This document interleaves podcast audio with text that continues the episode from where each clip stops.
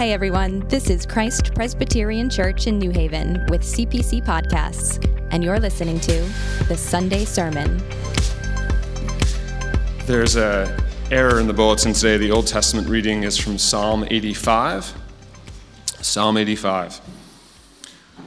Lord, you were favorable to your land. You restored the fortunes of Jacob. You forgave the iniquity of your people. You covered all their sin. You withdrew all your wrath. You turned from your hot anger. Restore us again, O God of our salvation, and put away your indignation towards us. Will you be angry with us forever? Will you prolong your anger to all generations? Will you not revive us again, that your people may rejoice in you?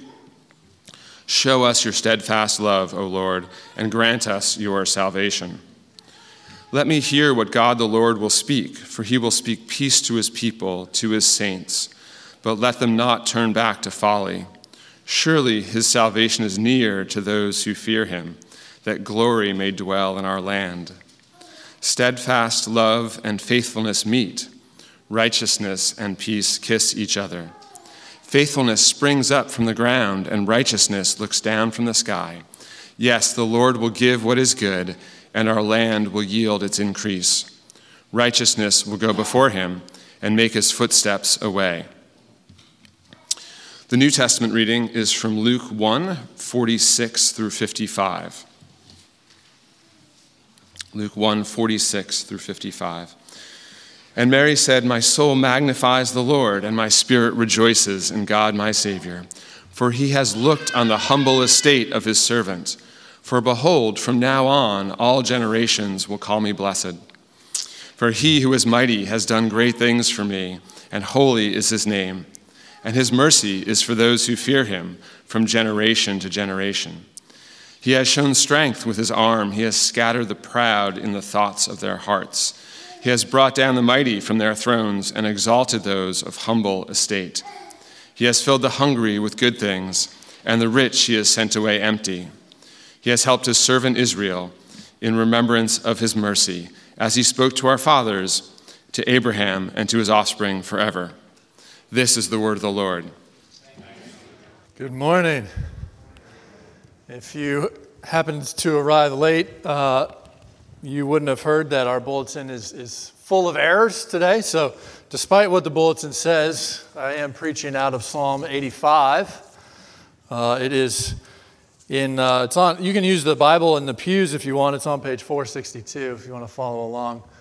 Uh, we have been looking at different psalms throughout advent and the first two songs were two psalms were a lot about waiting and lamenting.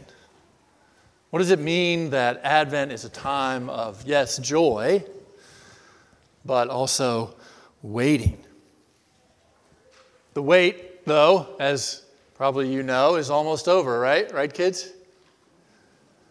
It's almost over. Maybe you get one present tonight and the rest tomorrow. Well, I want us to ask uh, partly what are we really waiting for? And is it really going to be worth the wait? Is what Christmas supposed to be about, is it really worth all of this pomp and circumstance? Is it worth the wait? Is it worth what Christians say it is? And what is it meant to point us to? The Psalms throughout church history are considered both the prayers of Jesus and the prayers of the church. So, what would it mean for us to pray this today? Let's, let's pray ourselves and then we'll jump into Psalm 85. Lord, we do give you praise that you have brought us together. You have gathered us as your body. And we do pray that you would uh, speak. Speak now by the power of your Holy Spirit, that you would comfort those who are brokenhearted, full of lament and sorrow. That you would challenge those who are hard hearted, who need to hear from you. Lord, we ask that you would be glorified and that you would make us more and more like Jesus, we pray. In his name. All right, so I want to look at three different points in Psalm 85. And the first one is really about the joy that the psalmist has. He is rejoicing in the past. First three verses, he is reminding himself and oddly God of what God has done. So this psalm is not quite absolute desperation like we have seen in some other psalms. Psalm 13 last week just starts, How long? Just first verse. How long? That's not quite where we're at today. He has at least some sort of peace of mind. He has some sort of consciousness that he can remember just how good God is. If you aren't quite sure how to start, you can start in this way. Just start praying with verses 1 through 3. God, you are wonderful. You have been forgiving. You have withdrawn your anger. You have justified those who have sinned against you. He is able to look to the past with some sort of clear mindedness and say, Praise God. There is a lot to be thankful for.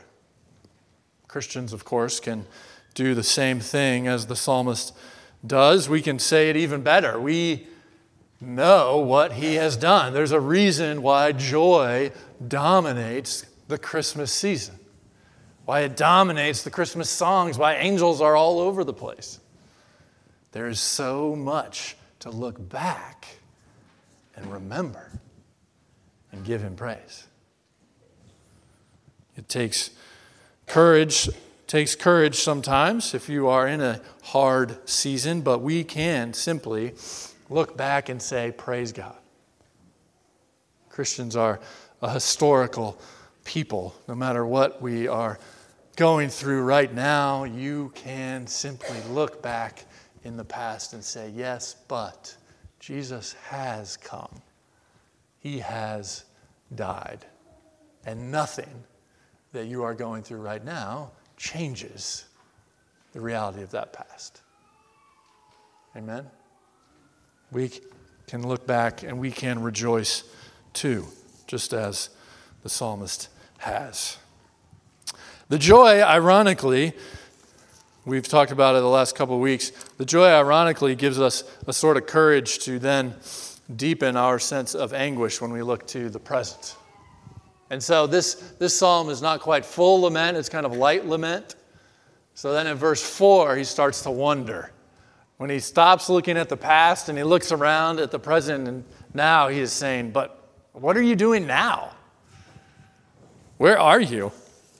Based on the very faith that he has, he can cry out to God Restore us again, O God of our salvation.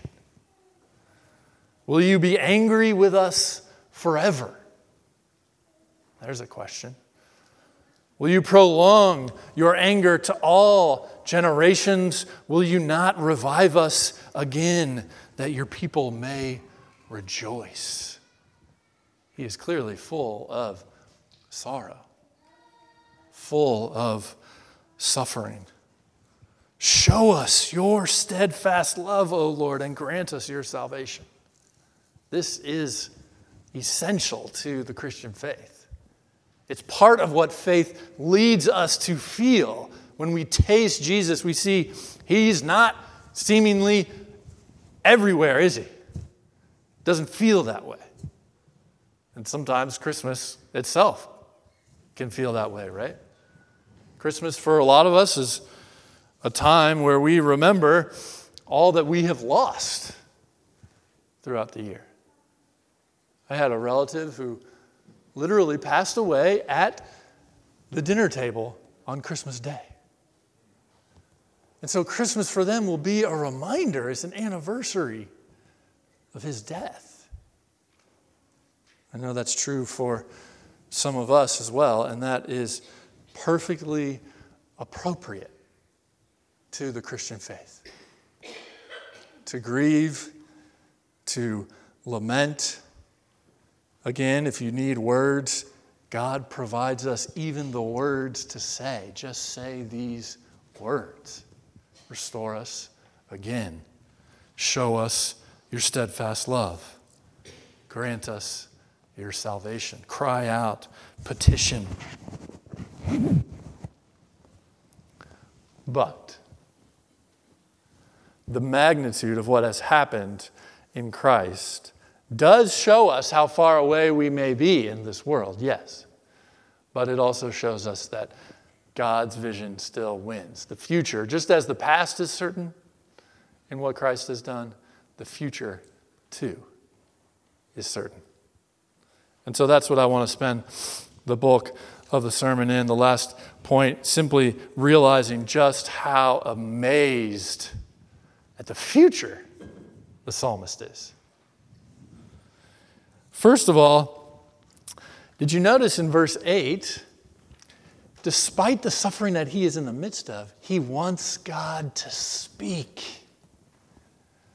Verse 8 says, Let me hear what God the Lord will speak, for he will speak peace to his people, to his saints. Even in the midst of his sorrow, he's saying, I want to hear from you, God. I, I know who you are and I know what you have done, so I want you to speak. And he knows what he's going to say. He's going to say, Peace Peace being that big biblical word of shalom, cosmic harmony, cosmic peace and righteousness where God will reign by sight and by faith. That's what he wants to hear. That's what we're told we have in Christ. Romans 5 tells us, therefore, since we have been justified by faith, we have peace with God through our Lord Jesus Christ. Do you want God to speak? Some of us maybe don't really want Him to speak. We're not sure what He's going to say. We don't want to hear from Him. But we ought to. It's sad to me, maybe this is obvious to you, but you know, preach has, be, has become a derogatory term. Don't preach to me. I don't want you to preach. That is so sad. Not just because I'm a preacher, but preach literally means announce the good news. That's what it means. Now, of course, when we say don't preach, we mean what? Don't condemn me self righteously. Well, I don't, wouldn't want that either. But preach, yes. We all need to preach to ourselves. We need people to preach to us, not just when we're sitting in pews at church. We need it reminded to us all the time. Tell me, tell me, tell me, what does God say? I forget. My sin tells me to forget. My suffering tries to convince me that God is, is not going to win. And then the gospel comes along and says, no. God has, in fact, won in Jesus. Preach, please. Proclaim it on the rooftops. He wants God to speak. And then we have an incredible, an amazingly beautiful verse in verse 10. I'm sorry it's not in your bulletin, but it is beautiful. Verse 10 steadfast love and faithfulness meet, righteousness and peace kiss each other. Here on out, the psalmist seems to just get caught up in this vision of who God is and what he will do steadfast love and faithfulness meet. Righteousness and peace kiss each other. The amazing thing here about steadfast love and faithfulness meeting is that you would have thought they were opposed to each other. I'm not quite sure if faithfulness is the right word there. Other translations, if you're curious, have graciousness and truth, or love and faithfulness. The old KJV has mercy and truth. New Living has unfailing love and truth. NRSV has what we have. CSB has faithful love and truth. Those capture more the contrast of what the psalmist is amazed that they are meeting. That steadfast grace or mercy and truth are coming together. The things that we think are opposites, love and holiness, or as he does say, righteousness and peace, are coming together. We think we have to sacrifice one or the other often. Are you more of a love without truth person or a truth without love person? I think that's the kind of dynamic we have here. Love without truth, that's, that's maybe the more sentimental, sappy. That's kind of what Christmas is to a lot of our culture, maybe. It's just sappy, romantic, has nothing to do with actual reality. That's love without truth, not really taking into account. But, but we need to put things right. There needs to be justice. You don't want to have just love without justice, right? That's the love without truth. But of course, there, we struggle maybe with truth without love, trying to, trying to be so truthful you forget you actually care about the person you're talking to. That's maybe what a lot of people stereotype Christians to be like truth without love, without wanting to invest in an actual person, to be patient and caring. Well, in God, they meet. In God, they meet. It's not quite clear what it, how much could the psalmist have known, but he did know that this is what God describes himself as. Because back in Exodus 33, God reveals himself in a fantastic way. Exodus 33, Moses is going back and forth with God. Israel has done the golden calf. And then God says, Okay, I will reveal myself to you, Moses. This is one of the climaxes of Exodus. And it says, The Lord descended in the cloud and stood with him there and proclaimed the name of the Lord. The Lord passed before him and proclaimed, The Lord, the Lord, a God merciful and gracious, slow to anger, and abounding in what?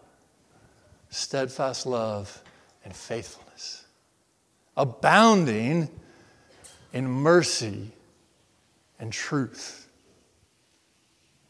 And yet you have throughout redemptive history this kind of back and forth, back and forth. God has promised to be with his people, he has promised Abraham. But if he is simply just to them, they will be condemned. They will be cast out. They will be exiled as they are later in history. And so we can come and say, steadfast love and faithfulness meet. Finally, they reveal themselves, you could say, in Jesus. Christians can say verse 10 even better. Because in John 1, we read, The Word became flesh and dwelt among us or tabernacled among us. And then you ask, Who is this Word became flesh? We have seen his glory, glory as of the only Son from the Father, full of grace and truth. That's John's translation of steadfast love and faithfulness. Jesus, we are told, is the one who is full of grace and truth. Just as in Romans 3, when he's talking about the cross, he tells us that in his divine forbearance, he passed over former sins. It's as if the perfect meeting of a holy God and our sin had not quite happened. Nobody had fully gotten what sin deserves until Jesus. That's what happens on the cross. And so, what we have in the coming of Jesus is the future come early. Yes, the psalmist is looking to the future, and what we as Christians look back to is the future come early. In both the cosmic and a personal sense.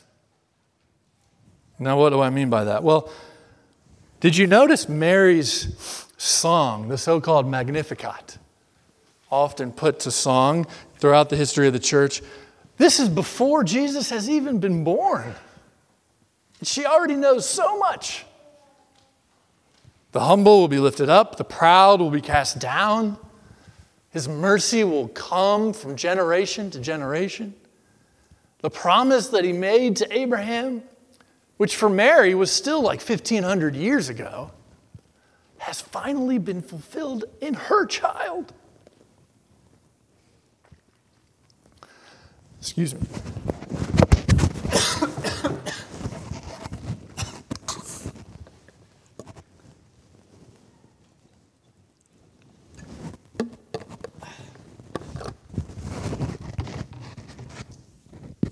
At least I moved the mic in time, right?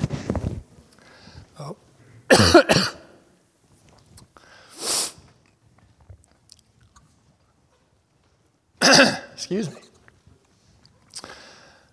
What Mary and so much of the New Testament ends up telling us is that what has happened in Jesus, it's as if the end has begun. That the final day, the so called judgment day, has already begun.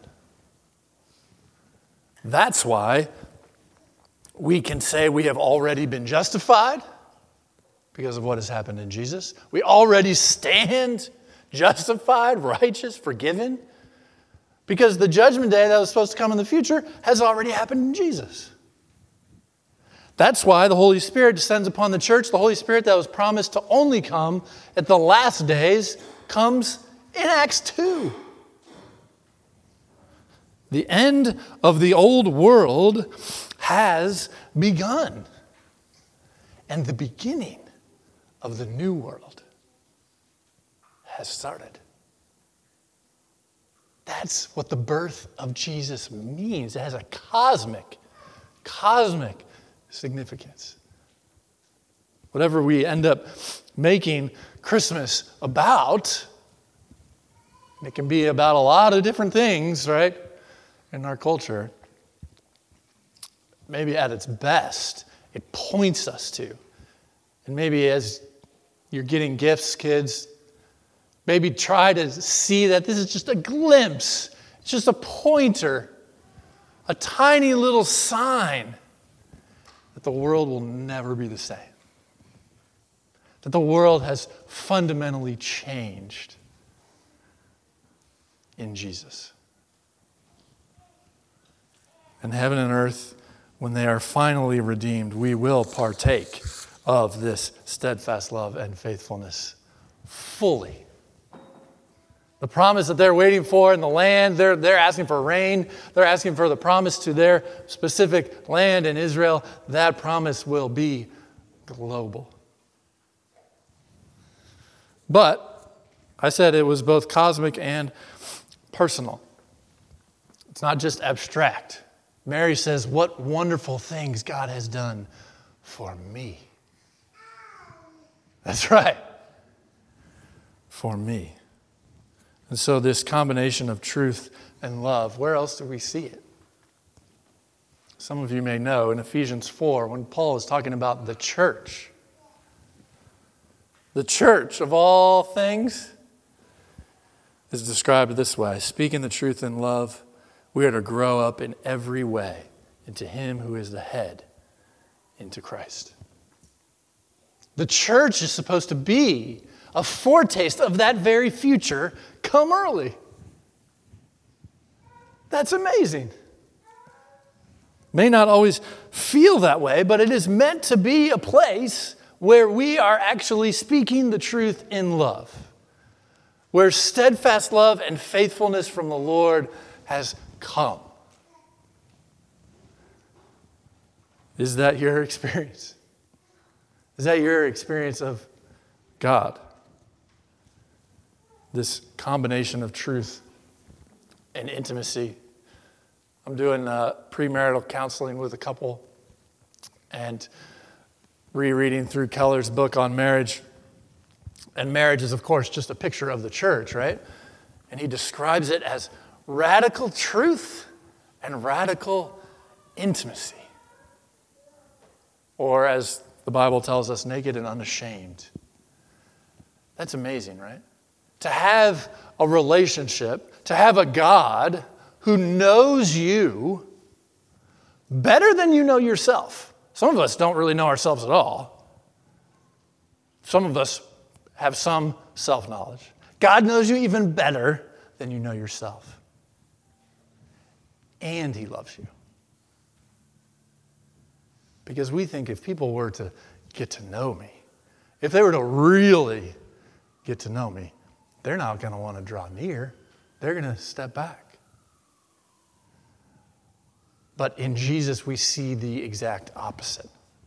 Don't you see the picture here of the Word become flesh is like absolute truth and holiness and righteousness, absolute knowledge of the world. Remember that. He knows what the world is like. He knows sin and how evil it is worse than we can even hate our worst enemy. And what does he do? He comes. He comes to dwell with us, to set up shop. because his knowledge does not scare himself away. His knowledge does not scare the holy and righteous God who knows all things. It doesn't scare him away. So that's why I put that quote in your bulletin in that insert from The Soul of Shame. I've been rereading it since I recommended you guys read it. And just this week, I came across this quote. To be fully loved and to fully love requires that we are fully known. Absolute joy comes not just in my having some random joyful engagement with something or someone. Rather, absolute joy must eventually include my being completely known, especially those parts that in subtle human ways have carried shame often without my conscious awareness. This is the language of the new heaven and new earth. This is the work that God alone has initiated and in which He longs for us to join Him. For God longs to be known by us as much as He longs for us to be known by Him. Do you know God that way? Do you allow yourself to be known by God and by His people in this way? We don't have to think that truth and holiness and righteousness compete with love, intimacy, vulnerability. They don't compete anymore. They don't compete. Because in Christ, steadfast love and faithfulness meet. Righteousness and peace kiss each other. That is what we get to celebrate. And so we wait, yes, we wait We may have things to lament, certainly, if we're paying attention. But we know. We know because Christ has already come that he will come again to claim what is his, and righteousness and peace will shower down throughout his world. Amen. Thanks for listening to the Sunday Sermon. We hope you enjoyed this episode. Be sure to subscribe to CPC Podcasts on Apple Podcasts, Spotify, or wherever you listen. If you liked this show, consider a five star rating, share it with your friends, or write to us at podcast at cpcnewhaven.org.